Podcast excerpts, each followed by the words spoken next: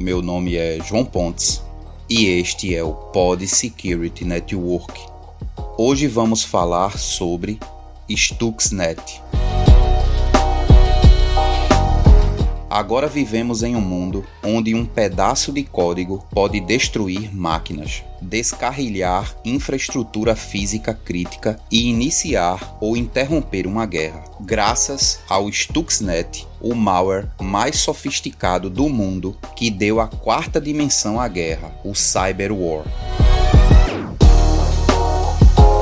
Uma dúzia de especialistas em segurança de computador em todo o mundo passaram meses desconstruindo o que viria a ser conhecido como um vírus mais sofisticado já descoberto, um software tão único que faria história como a primeira arma digital do mundo e o primeiro tiro certeiro anunciando a era da guerra digital. O interesse do Irã pela tecnologia nuclear data da década de 1950, quando o Irã recebeu assistência técnica do programa Atoms for Peace dos Estados Unidos. Os Estados Unidos forneceram ao Centro de Pesquisa Nuclear de Teherã um pequeno reator de pesquisa alimentado por urânio altamente enriquecido em 1967. No entanto, esta assistência terminou com a Revolução Iraniana de 1979, que derrubou o aliado dos Estados Unidos. Como resultado, os Estados Unidos começaram a negar a tecnologia nuclear e também começaram a persuadir as nações a não fornecerem qualquer assistência nuclear ao Irã.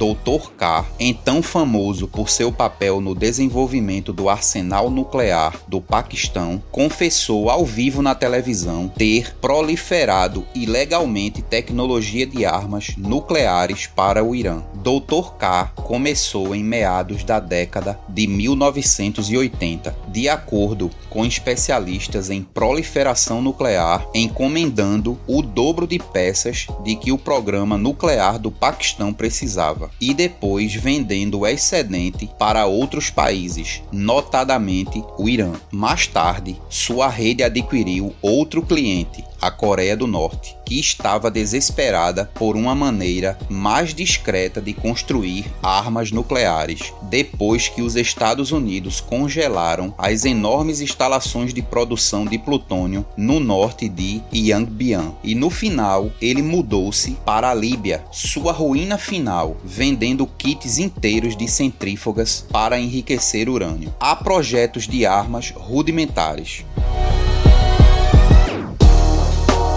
Os investigadores encontraram as plantas das armas embrulhadas em sacos de uma lavanderia a seco de Islamabad.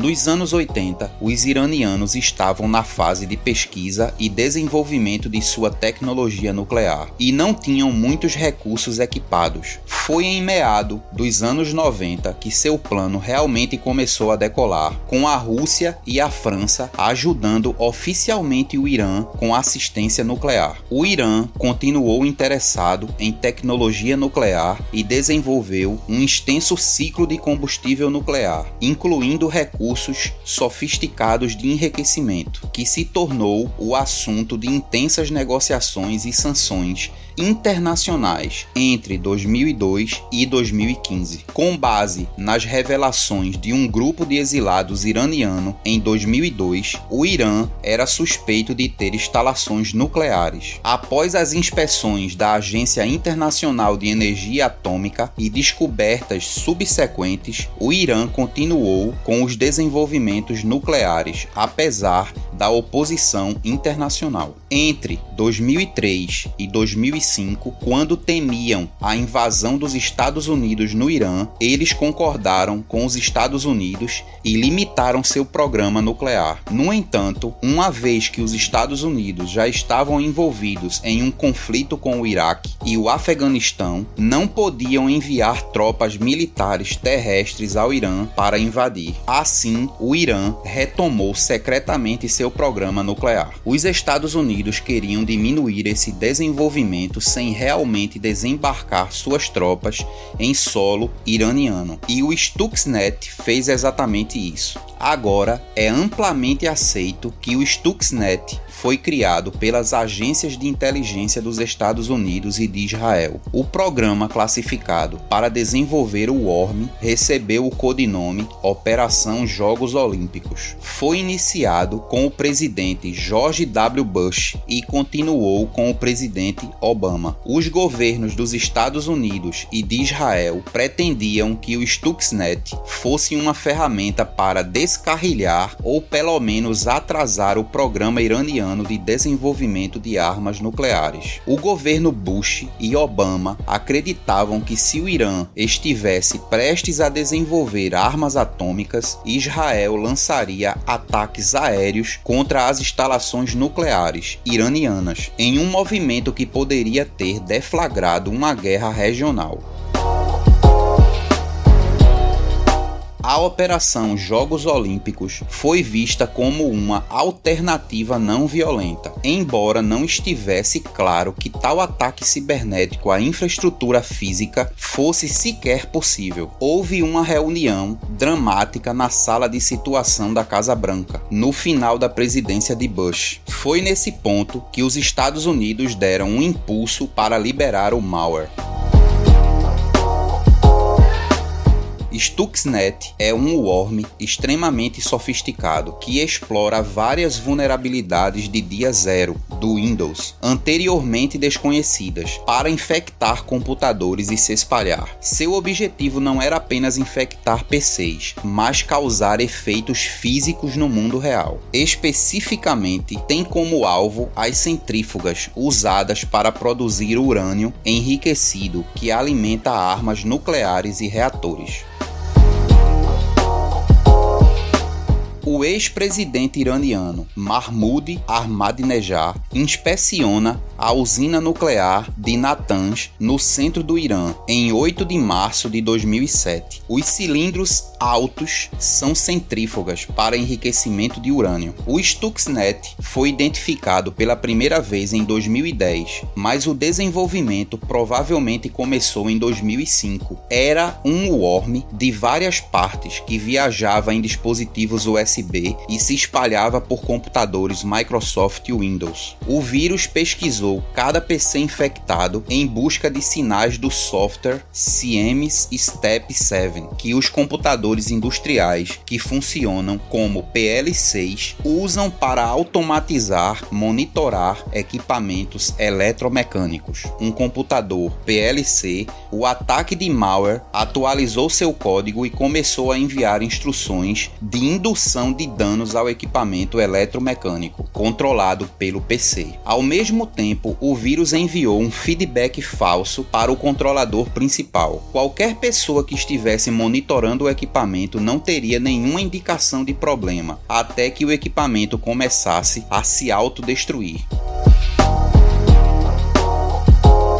Apesar de sua capacidade incomparável de se espalhar e de sua ampla taxa de infecção, o Stuxnet causa pouco ou nenhum dano aos computadores não envolvidos no enriquecimento de urânio. O Worm, no caso do Irã, alterou a programação dos PL6, fazendo com que as centrífugas girassem muito rápido e por muito tempo, danificando ou destruindo o delicado equipamento. O código fez exatamente o que foi programado para fazer. Registrou os dados e atividades da centrífuga por 13 dias. 13 dias é o tempo para a centrífuga nuclear ser recarregada. Eles não queriam explodir a centrífuga vazia, sem qualquer urânio. Portanto, durante os primeiros 13 dias, o código registrou o comportamento normal da centrífuga. Após 13 dias, o código executou sua parte central, que estava identificando o PLC correto, modificando modificar o código para aumentar a velocidade de rotação da centrífuga acima do limite, o que poderia literalmente fazer a centrífuga vibrar, levando ao aumento da temperatura e quebrando o equipamento. Somado a isso, o código foi programado para enviar os dados de comportamento normal que registrou ao longo de 13 dias para o sistema que monitora a planta. Os iranianos ficaram sem entender como a usina nuclear, criando ruído semelhante ao de um jato e o sistema de monitoramento não exibindo nenhuma anomalia. Muitos cientistas iranianos foram demitidos porque isso foi considerado erro ou incapacidade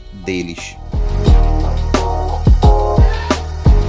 Técnicos iranianos trabalham na usina nuclear de Bushehr, nos arredores da cidade de mesmo nome, no Irã. Na análise detalhada do código, foram encontrados os números das versões, e no momento em que foi detectado, o número da versão estava maduro, o que os deixou surpresos por estarem sob ataque por um longo tempo. Quando as versões anteriores foram analisadas, elas foram consideradas menos agressivas. Eles precisavam de intervenção manual, ou melhor, de erros para se espalharem. No entanto, a última versão era extremamente agressiva, totalmente voltada para destruir e explodir a centrífuga, e terrivelmente inteligente para se espalhar apenas para os lugares pretendidos.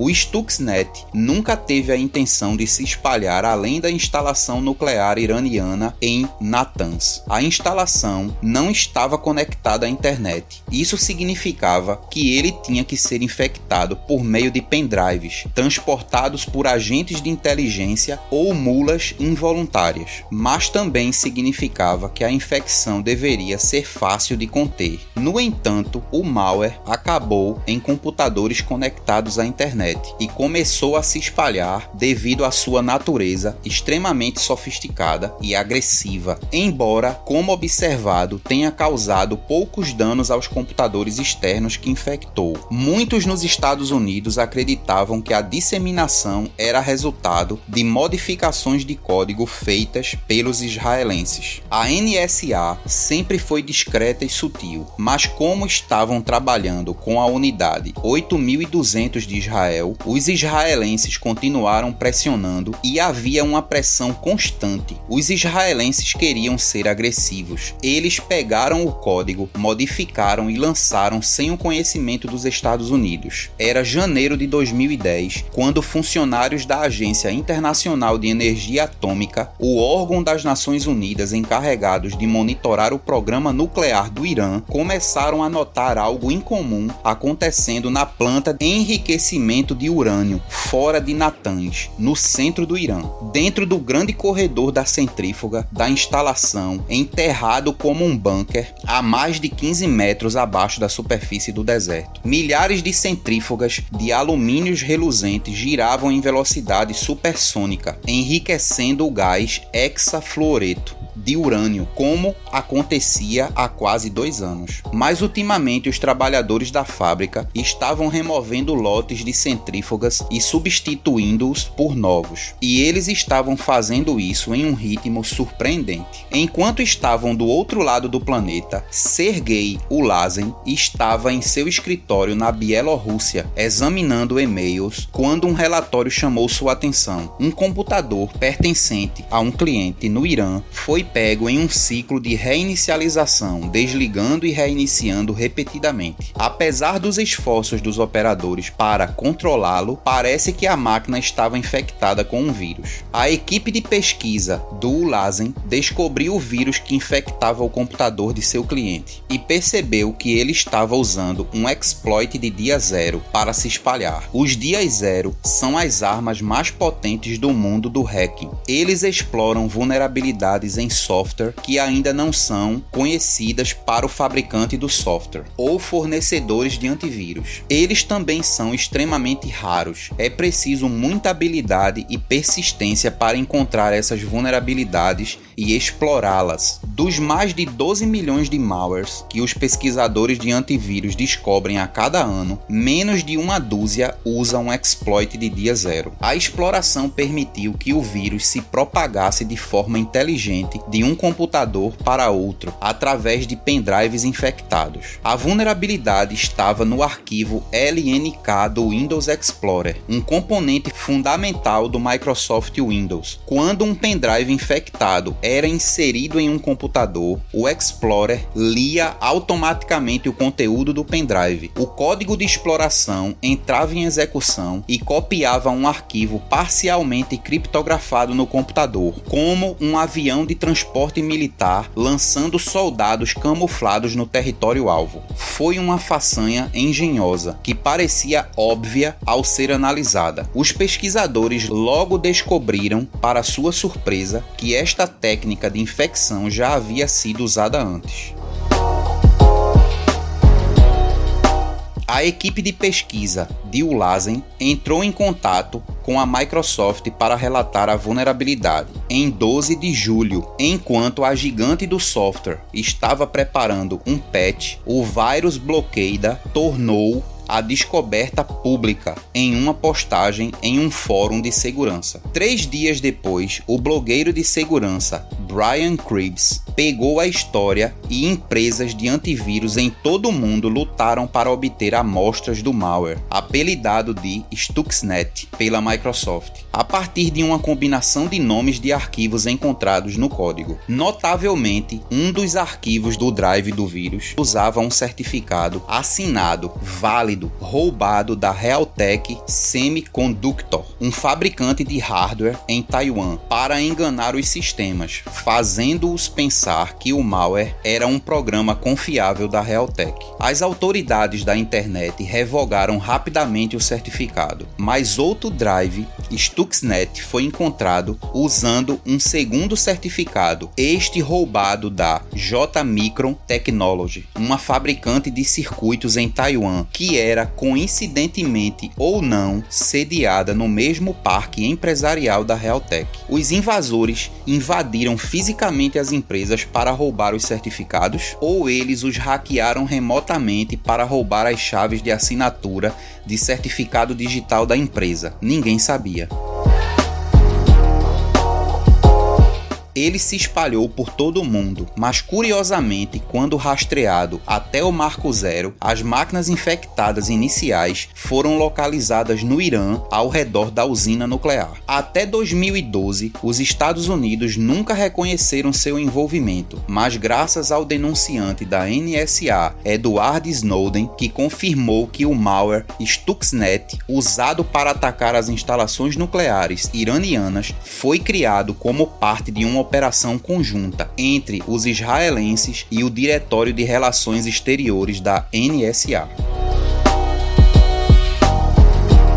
Ironicamente, a guerra cibernética, a matança de cientistas, o isolamento político, as sanções econômicas, o Irã havia passado por todos eles, o que apenas agiu como um catalisador para impulsionar seu programa nuclear, que cresceu exponencialmente em 2012 e em diante. Também motivou o Irã a ter seu próprio exército cibernético, que agora é um dos exércitos mais sofisticados do mundo.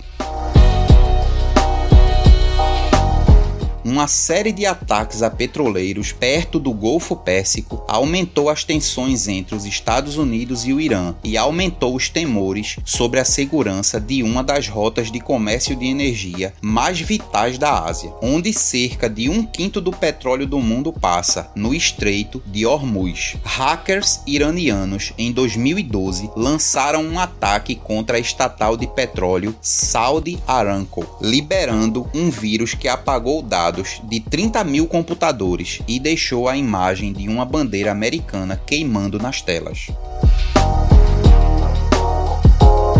Em 2016, os Estados Unidos indiciaram hackers iranianos por uma série de ataques cibernéticos punitivos contra bancos americanos e uma pequena represa fora da cidade de New York. As tensões aumentaram entre os dois países desde que os Estados Unidos se retiraram do acordo nuclear de 2015 e começaram uma política de pressão máxima. A maneira como o Stuxnet poderia realmente explodir uma usina nuclear inteira representa uma ameaça para quase toda a infraestrutura crítica mundial. Pensando em como toda a nossa infraestrutura é controlada e monitorada por controladores eletrônicos, o advento da guerra cibernética para a infraestrutura e, portanto, para nossas vidas, oleodutos, rede elétrica, usinas de abastecimento de água, sinais de trânsito, indústrias e outros todos podem ser atacados e as consequências são alucinantes.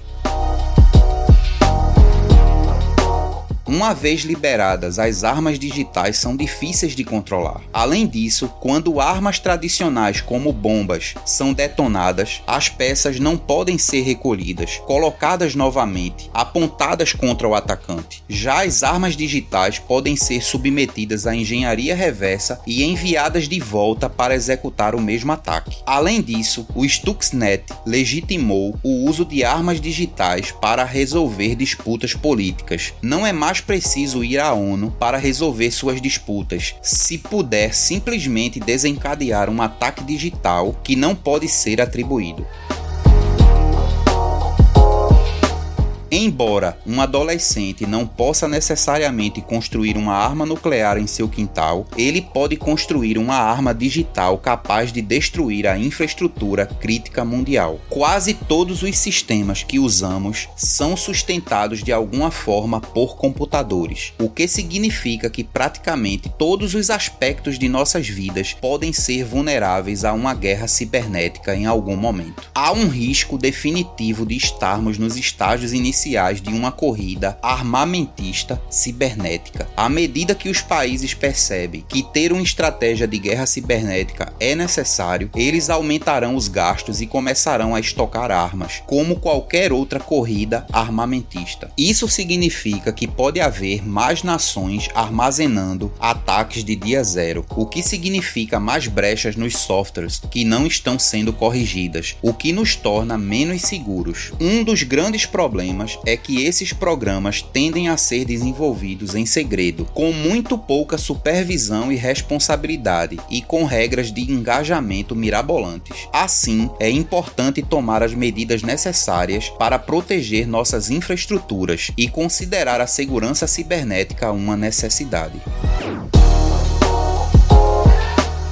Meu nome é João Pontes e este é o Pod Security Network.